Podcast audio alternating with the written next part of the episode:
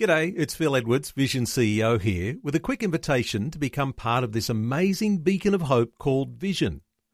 Together we can put our love into action to help people of all kinds build or rebuild their lives on the truth of God. Please consider the part you can play during our upcoming Visionathon appeal, remembering that it's your support that makes Vision possible, including this podcast. This podcast is made available by Vision Christian Media thanks to the generosity of our supporters. Your donation today means great podcasts like this remain available to help people look to God daily. Please make your donation to Visionathon today at vision.org.au. Today with Jeff Vines, author, pastor, apologist, and Bible teacher, with a straight talking message from the Word. There simply has to be a point of understanding that your life is not about you, it's about God and His glory, and God will lead you to do that which brings Him the most glory.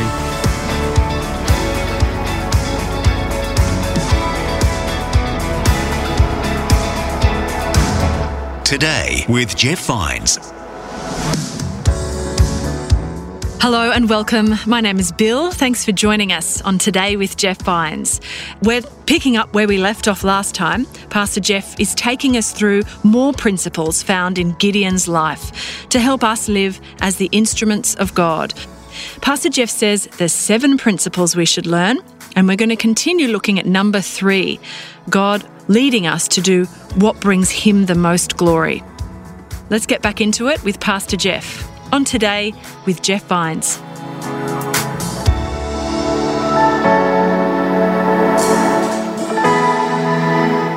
A student once asked me, Pastor Jeff, why is God so concerned with his own glory? I mean, it sounds like to me God has a glory addiction. I mean, the Bible says he's a jealous God. If I'm jealous, I get in trouble. Why can he be jealous and I can't be jealous? Let me see if I can explain this very heavy theological term in one simple example. Let's say that I have a cure for COVID 19 and my son has the disease. But let's say someone else also claims they have the cure, when in fact, what they're offering will bring death. Because I love my son so much, I will be jealous for him. I will want my glory to shine, my cure for COVID 19 to outshine all counterfeit cures. And I will want to draw him away from the counterfeit to the thing that will truly save him and restore him.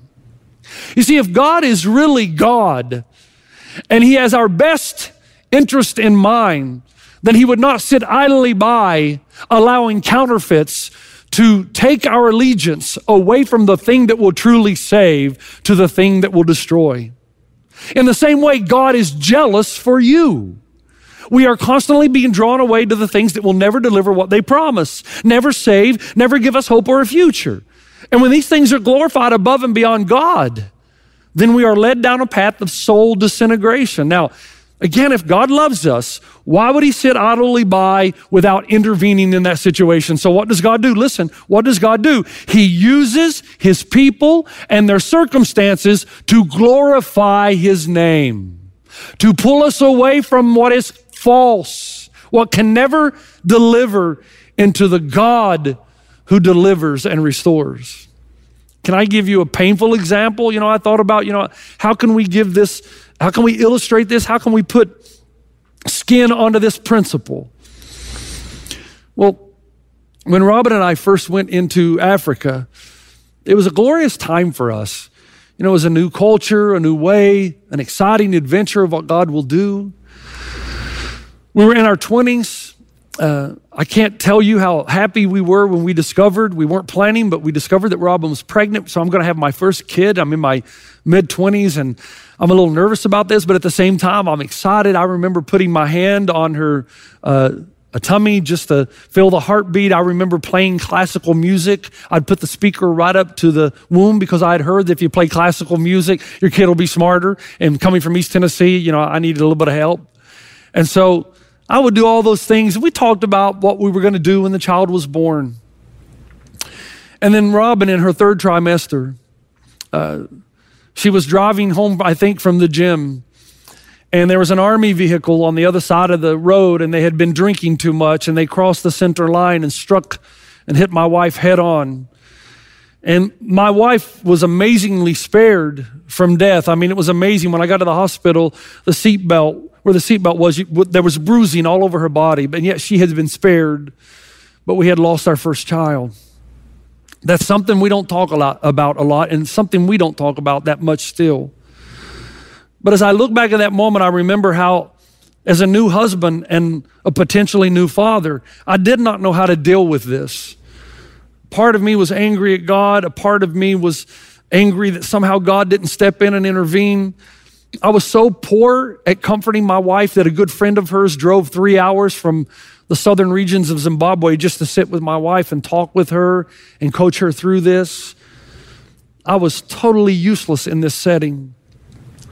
And then I saw what happened we were ministering to the Shona culture in Zimbabwe. And in the Shona culture, it is believed by the women of that culture that if you lose a child, it's because you have been cursed by God and there is some great sin in your life for which you are paying. So there were so many women who had lost children who were silent and who were shy and who were in the background, believing somehow that they could never be close to God because they had been cursed. Little did we know that when my wife Robin stood on that stage and said to them, I have lost my child, but I am not cursed. God has not abandoned me. God loves me. This child always belonged to God, and I will see my child again.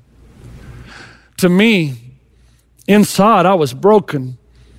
But on the outside, I started to see how my wife's testimony in the midst of this did more than three or four years of ministry, of preaching and teaching, because now they had seen God's work in the midst of their lives and in the life of the pastor's wife. I cannot tell you the catalytic effect that had on the Shona women of our church as they began to stand up proudly and know and believe that God had not abandoned him, that even in the worst, darkest night, the brightest light could shine. I'll never forget that. Someone had given Robin a book by Dr. Jack Hayford, and she read a book called I Will Hold Him in Heaven. And somehow that gave Robin the stability to be able to experience the prevailing presence of a, of a God who loved her and who ministered to her in the deepest, darkest time of her life. But the Shona women gained that courage. They held their head up high. They realized that God had not abandoned them. And God was glorified by a woman who responded appropriately to a tragedy in her life. Now, you might say, wait a minute, let's go back to theory or philosophy. Did God cause this event? Did God cause the drivers of an army vehicle to drink too much and cross the middle line? Well, that's preposterous. What the Bible does promise is that only Jesus takes a disadvantage, turns it into an advantage, and uses it for his glory. And here we go again. It's about the glory of God.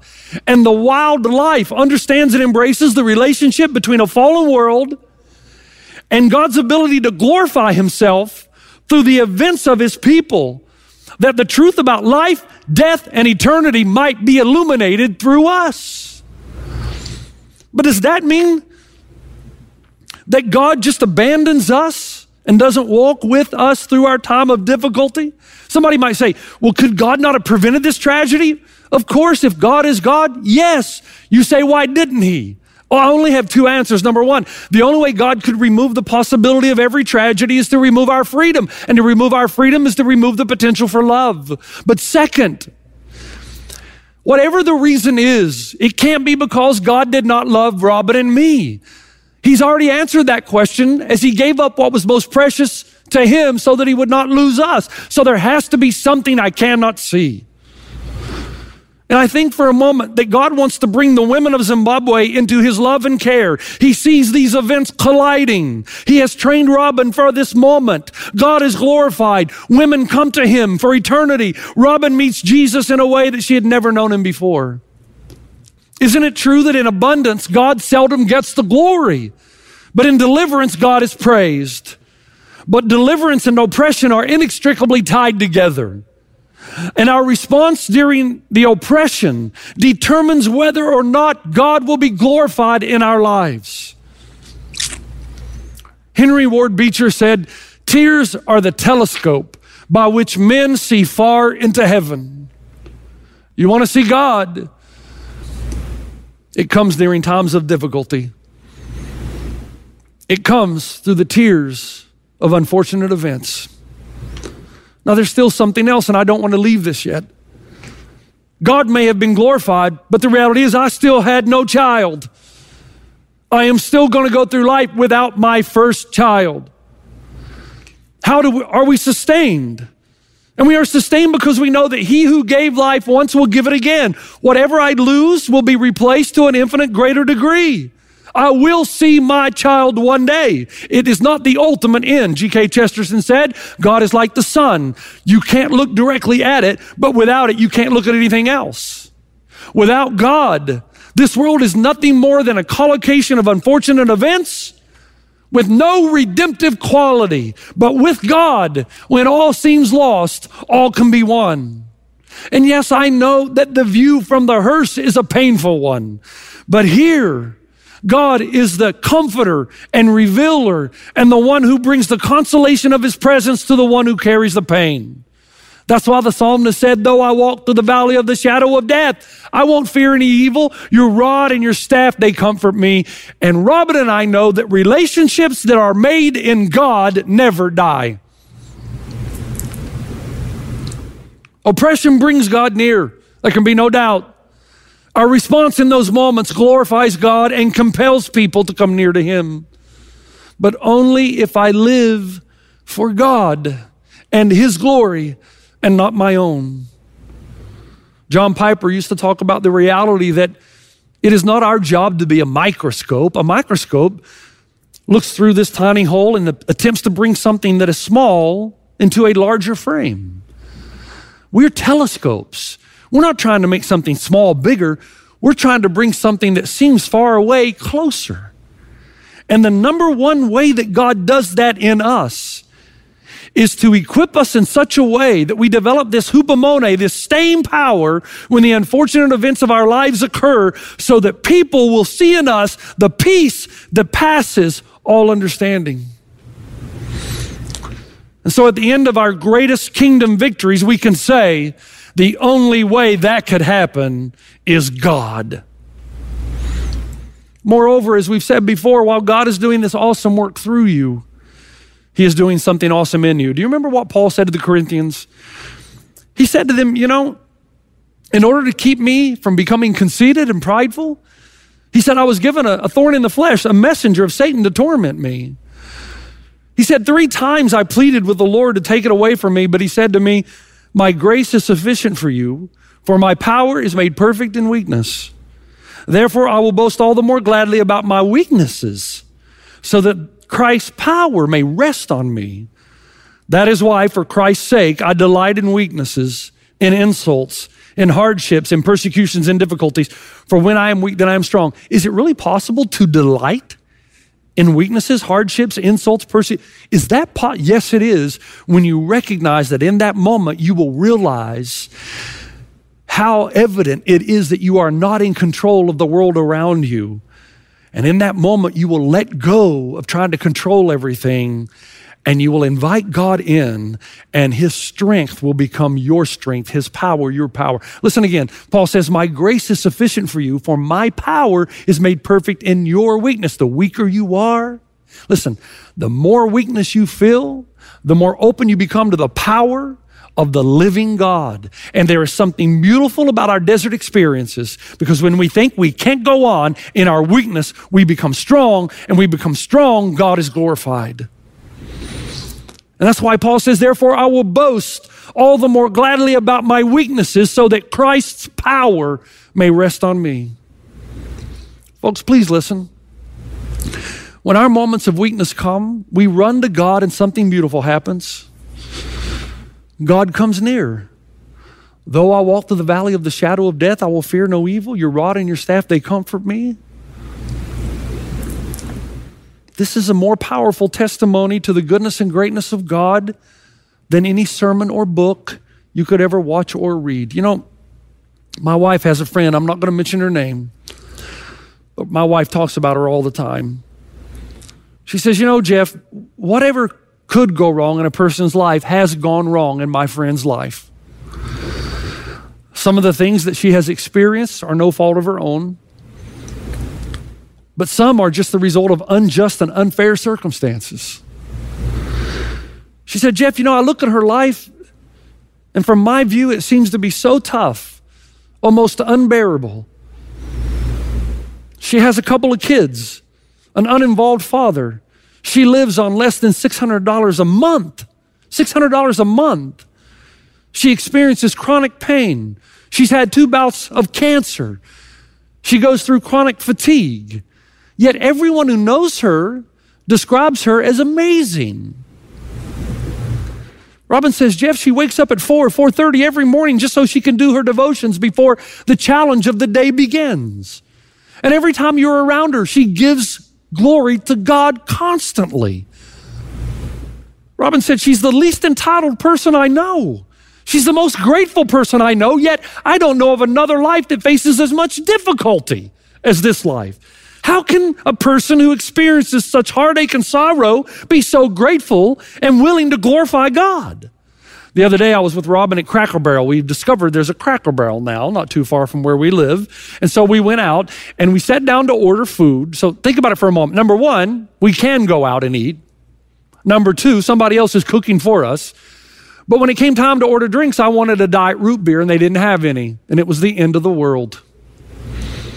No diet root beer. Why go on living? My wife just looked at me and spoke the name of her friend. And suddenly, instant gratitude for what we had. When you meet a person like that, there is only one plausible explanation. Some people run to God when the odds are stacked against them, others run away from God in disbelief. Do you know why?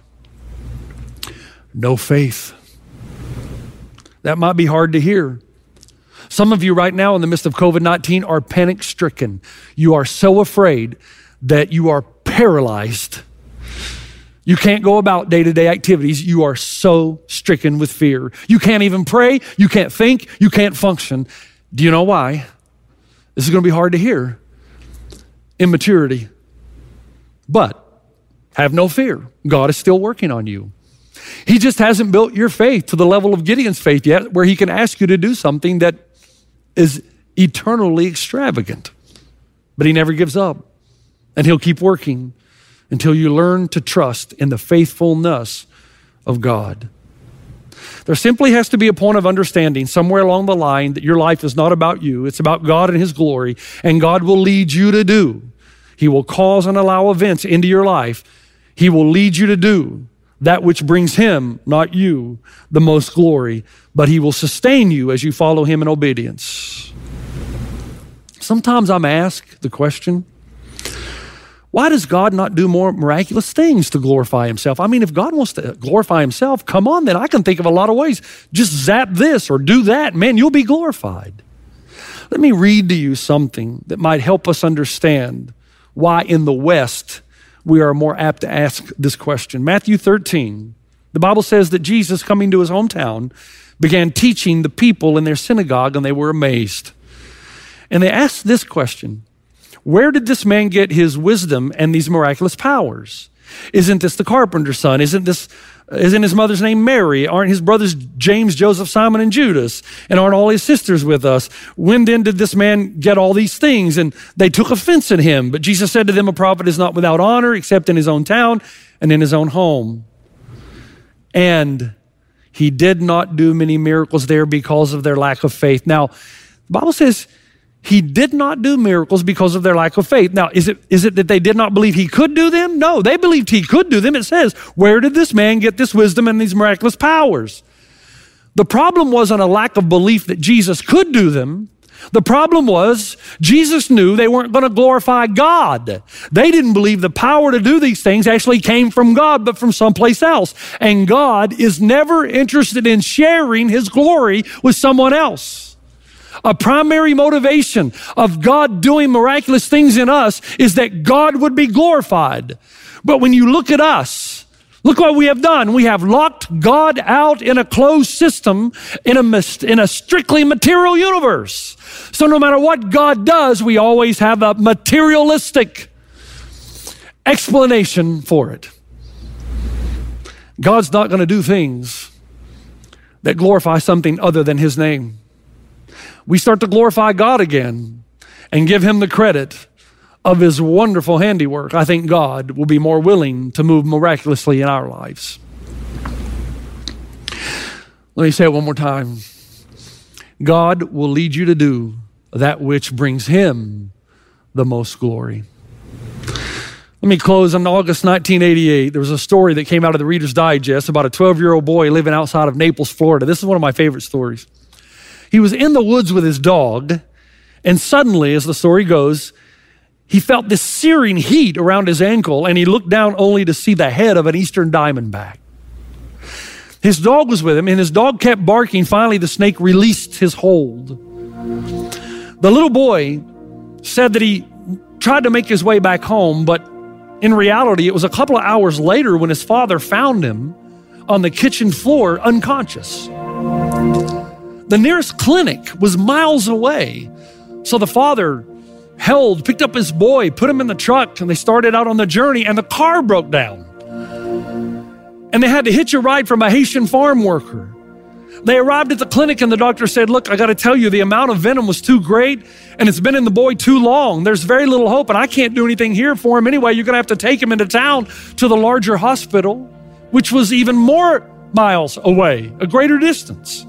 They finally got there. When they arrived, the doctor told the father that there's no hope for survival. It's just, he's too small. There's too much venom. It's been in him too long.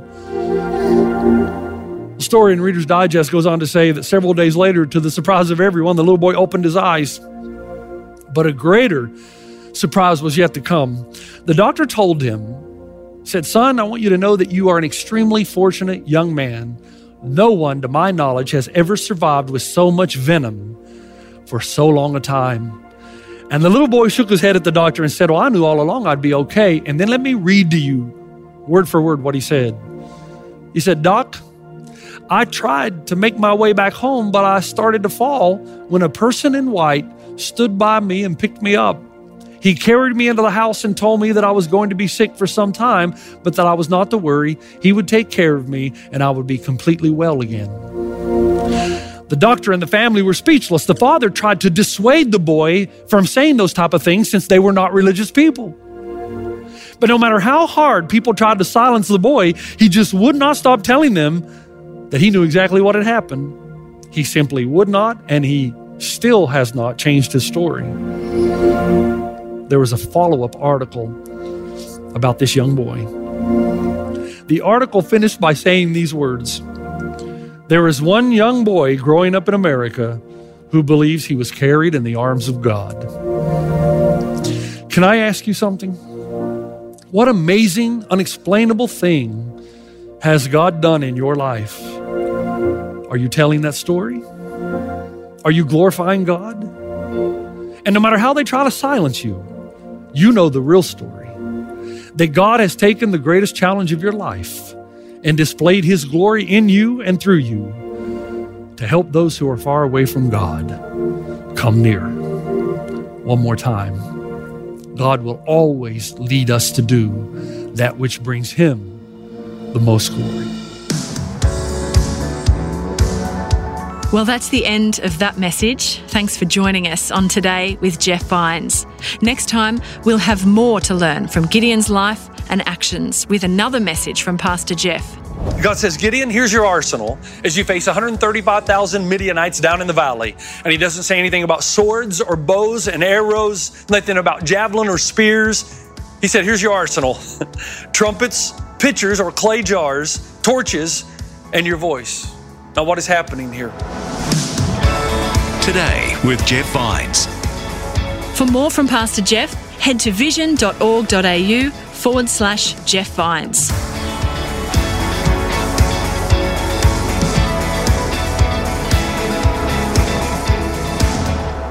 Today with Jeff Vines.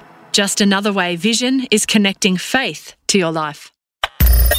Thanks for taking time to listen to this audio on demand from Vision Christian Media. To find out more about us, go to vision.org.au.